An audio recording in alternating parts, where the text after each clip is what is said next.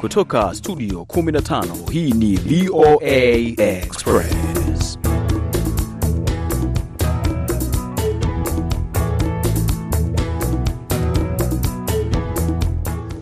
Ni siku nyingine tena tunapokualika katika matangazo ya VOA Express, ikiwa ni siku ya mwisho ya mwezi wa pili kwa mwaka huu wa 2024. Mimi naitwa Idi Ligongo. nakwambia idi hapa mimi abdu shakur abud ndo siku ya mwisho. Mwezi unakwenda haraka. Naam. lakini unajua tarehe 29 mm -hmm. watu waliozaliwa tarehe ishirini na tisa. Wanaki- huwa- huwa Wana tabu. manake hairudi hairudi kirahisi rahisi. Kabisa. Baada ya miaka minne unaambua kwa hivyo labda umri wao utakuwa mfupi zaidi au vipi Eh, nadhani utakuwa mfupi sana. Basi tunawatakia kila la heri katika siku yao ya kuadhimisha siku ya kuzaliwa watu ambao wamezaliwa kwenye tarehe nadra sana. Kila baada ya miaka minne ndio inajitokeza. Kwa hiyo inabidi hao ndugu zetu katika kipindi cha miaka minne huwa wanasubiri kufanya sherehe Ah, ya kuzaliwa. Lakini ni, ni raha pia, unapunguziwa gharama na Ah, yale mambo eh. Naam. kwa hivyo zaidi mbali na hapo Mhm, tuna mambo mengi tu tutaangazia. Unajua, kuna ule mkutano wa kimataifa wa mazingira. Vijana wanapewa fursa nzuri kabisa ya kushiriki na kuwekeza nguvu zao kusaidia eh, harakati hizi kwenda sanjari. Unajua, vijana muhimu sana katika suala hili eh, hasa ukizingatia kwamba wao eh, kisayansi wanaambiwa wana umri wa kuishi mrefu zaidi kuliko watu wazima ama wazee. wazee. Kwa hivyo lazima wawe mstari wa mbele kutetea na kulinda mazingira yao.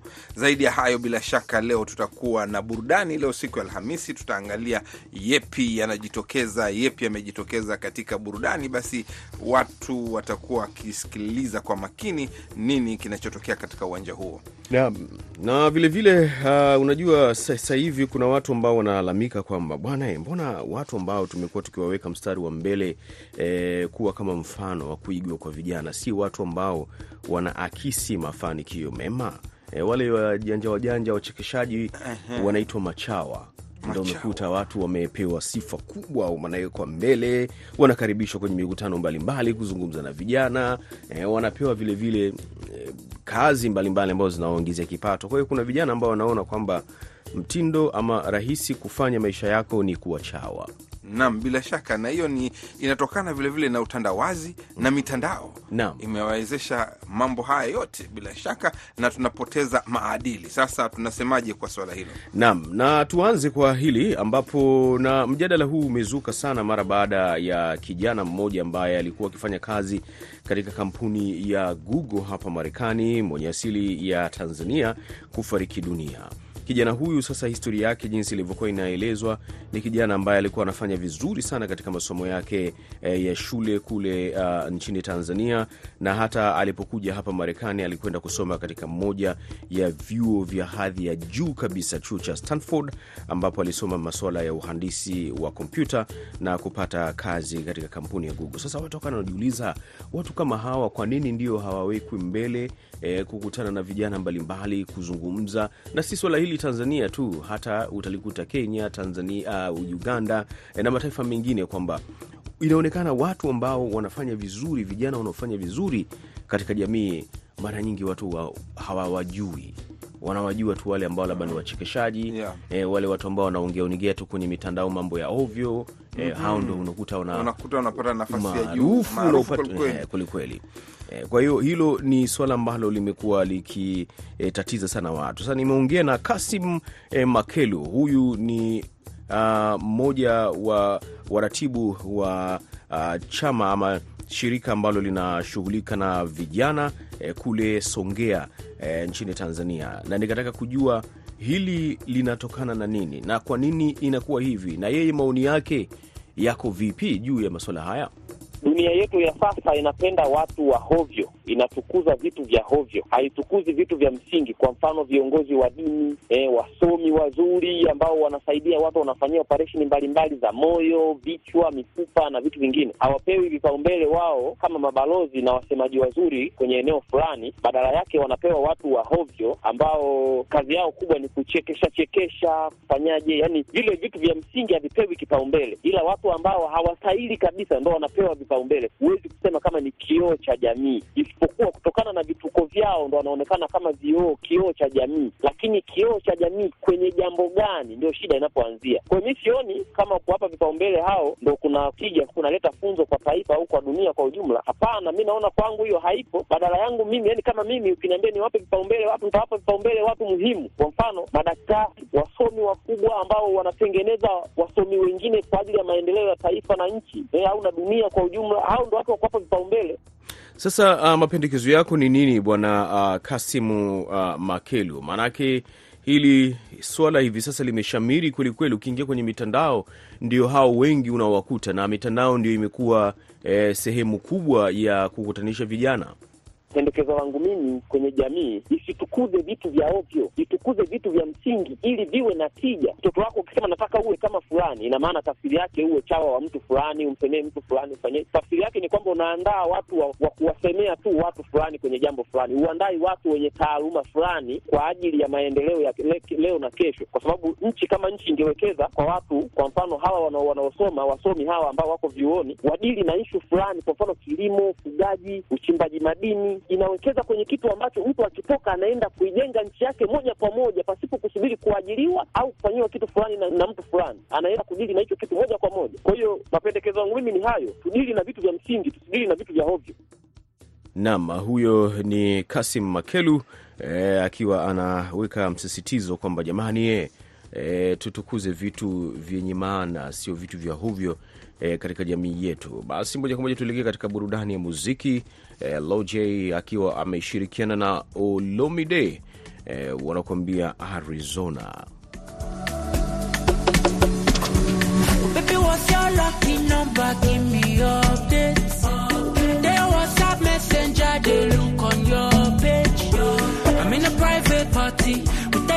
Baby.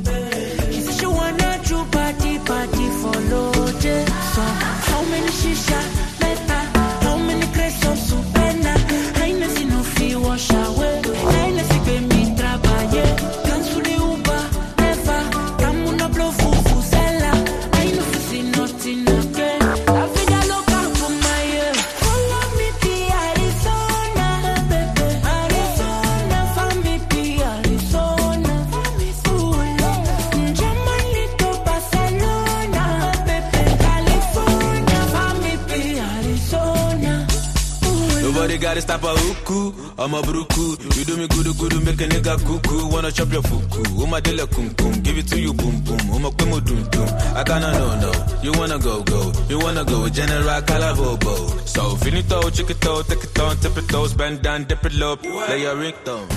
Nam Arizona, hiyo ni Low J na Olomide. Basi idi hapa sasa, tukitoka huko tuelekee huko Nairobi, ambapo tunajua kwamba mkutano wa UN na United Nations Environment Assembly, baraza la mazingira la Umoja wa Mataifa linakutana kwa mkutano utakaomalizika kesho, na vijana kama tulivyosema, wako katika mstari wa mbele katika maswala mbalimbali. Wamewasilisha maswala ambayo wanataka yapawe kipaumbele kwenye mkutano huo. Mmoja kati ya wajumbe ni Abdulhamid Otete ambaye yuko kwenye simu moja kwa moja kutoka Nairobi. Abdulhamid, karibu Express. Tuambie ni maswala gani muhimu ya vijana yamezingatiwa katika mkutano huu?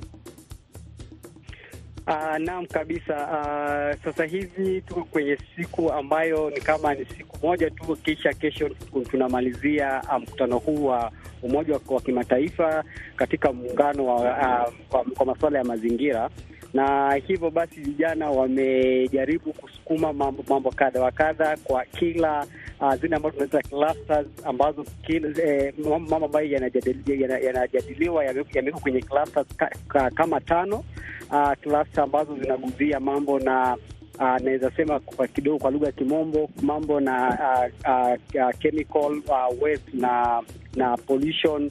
Kuna mambo ya ecosystem uh, restoration kuna masuala ya uh, jinsi ma, ma, mataifa yatashirikiana kwa, kwa minajili ya kuwezesha ku, ku, ku, ku, ku ku- kuidhinisha mipangilio ambayo wameweka. Lakini kwa haya yote, vijana wanazidi kusukuma sauti yao kwa kila jambo, swala ambalo linazungumziwa, liwe lile la kujaribu kupunguza uh, mambo ya chemical, kemikali, liwe swala la kujaribu kuja na mambo ya pollution. Uh, vijana wanajaribu kuonyesha nia na, na ya, ya kuweza kuhusika kwa mambo kadha wa kadha ambayo yanahusiana na mazingira.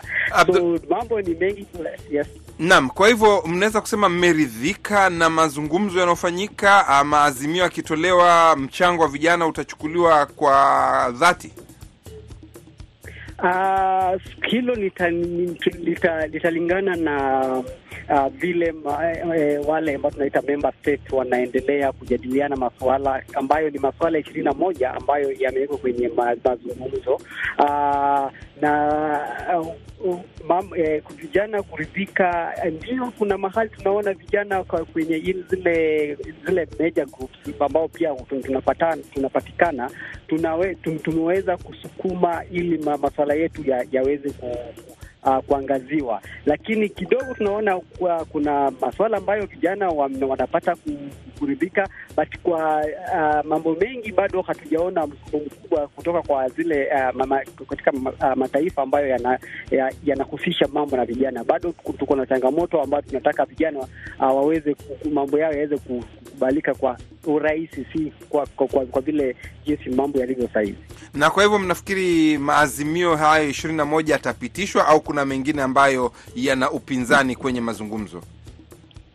Ah, kwa sababu mambo ya mambo ya ah, mazungumzo ambayo yanaendelea hapa yote ni ya ina, inalingana na zile consensus ambazo ma, ma, mataifa yana yanafikiana, na kwa hilo basi, kufikia leo asubuhi, kwa ile habari ambayo tumepata ni kwamba kufikia leo asubuhi ni masuala kati ya yale ishirini na moja ah, ni masuala kumi na tatu yalikuwa yameshapitishwa kumaanisha kwamba haya yako tayari na hiyo eh, eh, eh, nchi zimekubaliana kwa masuala kumi na tatu. Ah, Kwa, kwa hizo kumi na tatu kuna ah, ah, kumi na moja ambazo ndio resolution na kulikuwa pia na decisions ambazo zilikuwa mbili. Sasa decisions zote mbili zimekubalika na kumi na moja kati ya ishirini na moja ndio zilikuwa zimeshakubalika kufikia asubuhi. Hasa bado hatujui uh, kufikia saa hizi uh, maybe hiyo kesho kama yote yatakuwa tayari, lakini kuna changamoto, kuna changamoto ya mambo mengi kulingana pia na vile msuko msuko wa wa amani kwa nchi tofauti pia ina, imeleta shida kidogo kwenye mazungumzo haya. Asante sana Abdul Hamid kutoka Nairobi kwenye mkutano wa Umoja wa Mataifa wa Baraza la Mazingira. Asante, tutafuatilia maazimio hayo hapo kesho. Shukran. Uh, Idi, unaona kwamba maswala ya vijana yanasemekana yametiliwa maanani kidogo katika mkutano huo no. na hivi sasa basi tukwende kumwona Davido akituambia unavailable. Naam, na nafikiri- muziki tu E, inabidi tuende kwenye uh, habari za dunia halafu tutasikiliza ngoma hiyo ya Davido.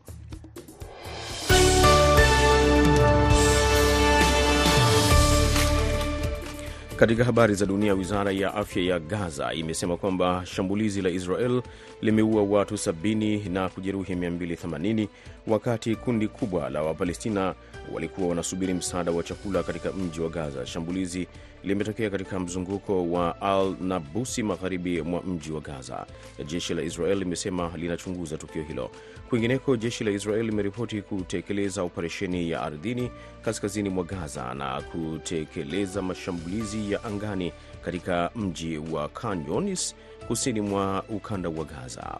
Majaji katika mahakama ya uhalifu wa kimataifa ICC wameamuru kwamba maelfu ya wahanga wa vita vya kundi la waasi la Lord Resistance Army LRA huko Uganda wapewe fidia ya dola milioni 56. Miongoni mwa wahanga hao elfu tham- hamsini watapokea fidia hiyo ni watoto waliochukuliwa na kuwa wapiganaji pamoja na watoto waliozaliwa kutokana na mama wao kunajisiwa. Mmoja wa makamanda wa LRA Dominic Ongwen alihukumiwa miaka 26 gerezani kwa makosa 61 yakiwemo mauaji kubaka, ndoa za lazima na kuwasajili watoto kuwa wapiganaji katika mwa, kati ya mwaka 2002 hadi 2005. Wengi waathiriwa wanasema hawajaridhika na fidia hiyo.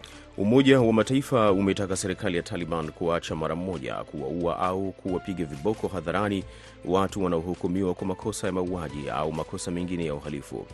Hatua ya Umoja wa Mataifa imejiri baada ya viongozi wa Taliban kuwaua wanaume watatu kwa kuwapiga risasi katika uwanja wa michezo katika miji tofauti nchini humo wiki iliyopita. Mauaji hayo yalitekelezwa hadharani na kufuatiliwa na watu kadhaa.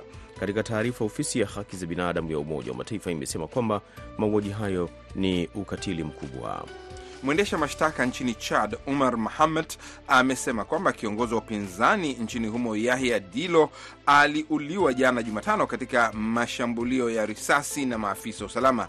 Milio ya risasi ilisikika Jumatano katika mji mkuu wa Njamena, karibu na makao makuu ya chama chake Dilo, baada ya watu kadhaa kuuawa mapema katika ghasia zilizotokea karibu na idara ya usalama wa ndani. Inaripotiwa kwamba hali ya usalama imeimarishwa sana hii leo katika mji mkuu wa Njamena, vikosi vya usalama vikiwa katika maeneo muhimu ya mji huo. Uchunguzi unalenga kuridhisha utawala wa kikati, kurudisha utawala wa kikatiba katika nchi hiyo ya Afrika Kati baada ya jeshi kuchukua madaraka miaka mitatu iliyopita.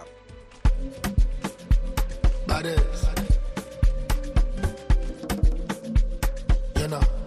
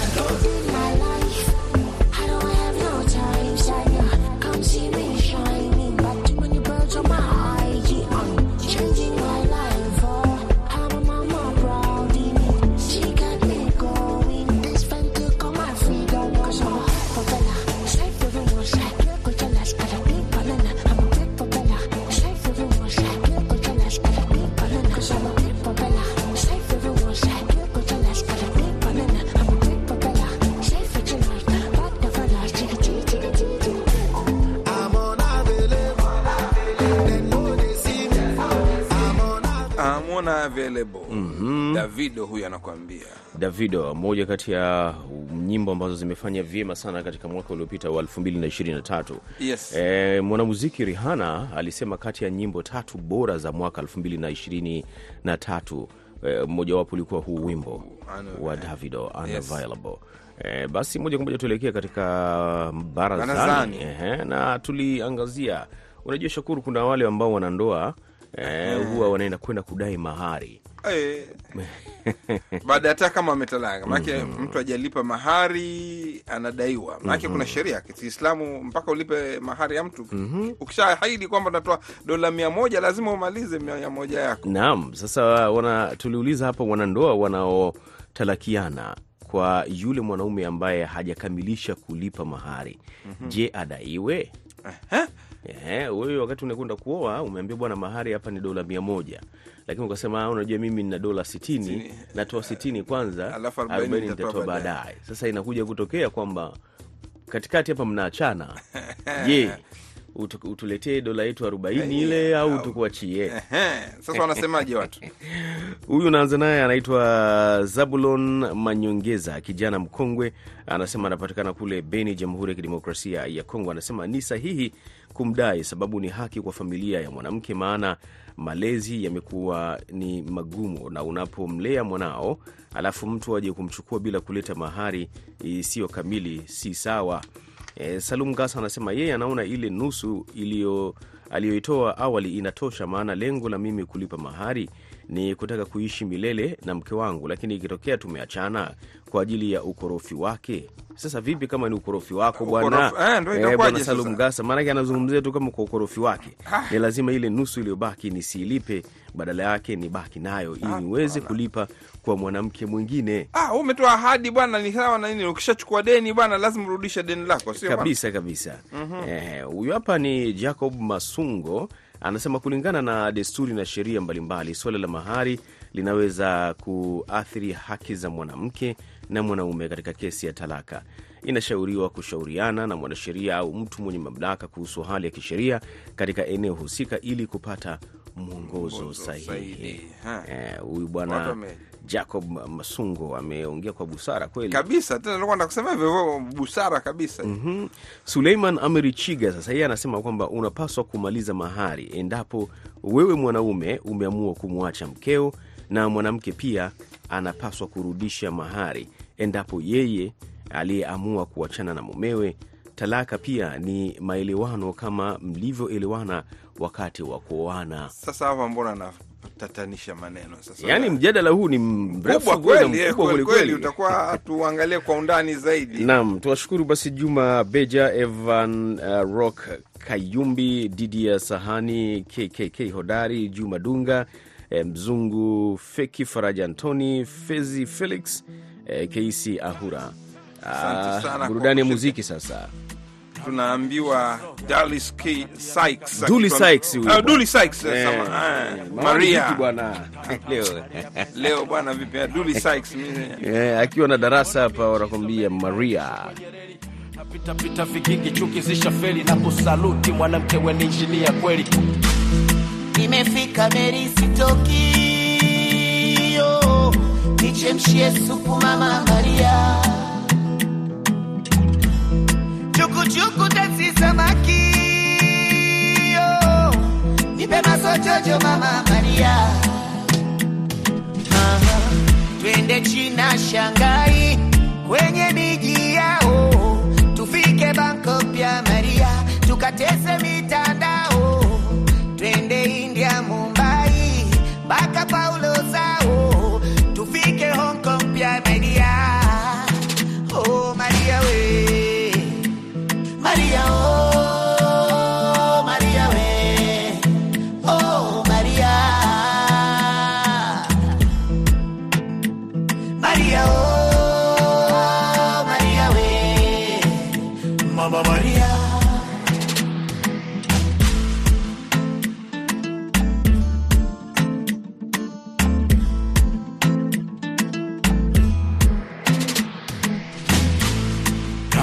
Nambadilisha slogan, namkatia mikato ya kumroga, nampigisha misele ya bodaboda, tamtamu analia pensi kunoga, naleta makeke mchizi nijichekeche chekeche, mizuka ya mshua yeke ye.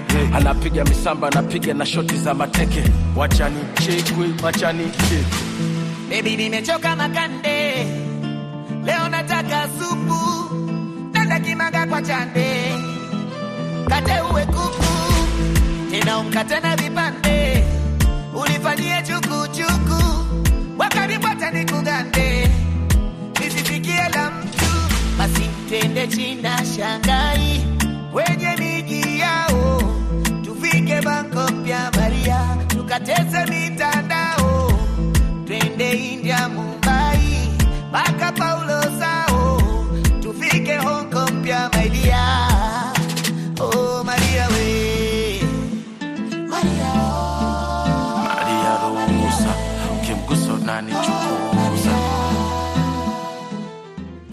Haya ni Dully Sykes akiwa na darasa wanakuambia Maria. Maria tena wanakwenda mbali mpaka Hong Kong huko. Haya, Ha, sasa tuelekee kwenye mambo ya burudani hii leo. Unajua leo ni Alhamisi, tuangazie angazie katika burudani. Juma hili limekuwa na habari uh, za kusikitisha sikitisha hivi. Naam, bila shaka kuna mambo ya kusikitisha. Mhm. kwa. Mchekeshaji sasa maarufu huyu Abdu Shakur wa Marekani, Richard Lewis aliyefahamika zaidi na kufanya show zake akiwa amevalia mavazi meusi na kupelekea jina la utani la Prince of Pain.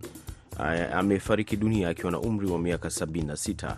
Louis aliyebaini e, aliyebuni aligundulika ana ugonjwa wa Parkinson mwaka 2023. Amekufa Jumanne usiku akiwa nyumbani kwake jijini Los Angeles, California, kufuatia mshtuko wa moyo e, kwa mujibu wa msemaji wake Jeff Abraham akikumbwa kutokana na show zake kwenye vilabu pamoja na vipindi vya televisheni eh, kwa miongo mingi. Lewis pia alicheza kama Marty Gold kwenye kipindi maarufu cha televisheni cha ABC cha Anything But Love akishirikiana na Jamie Lee Curtis.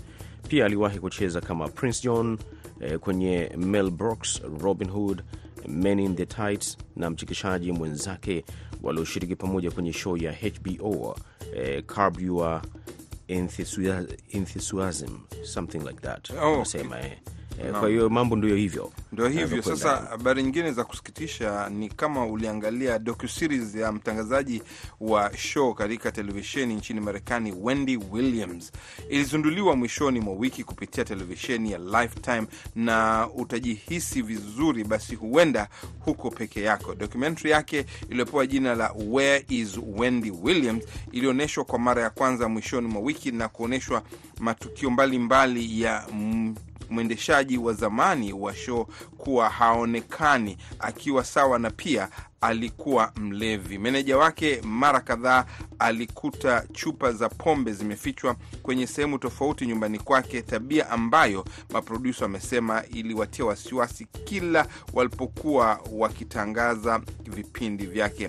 Kwa hivyo imejitokeza kwamba Wendy Williams ana ugonjwa, kwamba alikuwa anaugua dementia. Dementia kama mtu anapoteza akili na mawazo, kwa hivyo anapoteza kumbukumbu kumbu katika maisha yake hivi sasa ya mwisho. Mtu alikuwa mashuhuri, ukimwangalia unasikitika sana kumwangalia Wendy Williams. mi binafsi nimejaribu kuangalia vipande viwili vitatu, kwa kweli nimeshindwa kuendelea kuviangalia kwa sababu hata mi binafsi najiuliza kwa nini watu wanaruhusu vitu kama vile kutoka, kwa sababu anaonekana kabisa hayuko sawa. hayuko sawa kabisa. Ni kama kuingilia faraha. Sidhani yeye mwenyewe angekuwa yuko sawa, angekubali mambo yale yatolewe. yatolewe.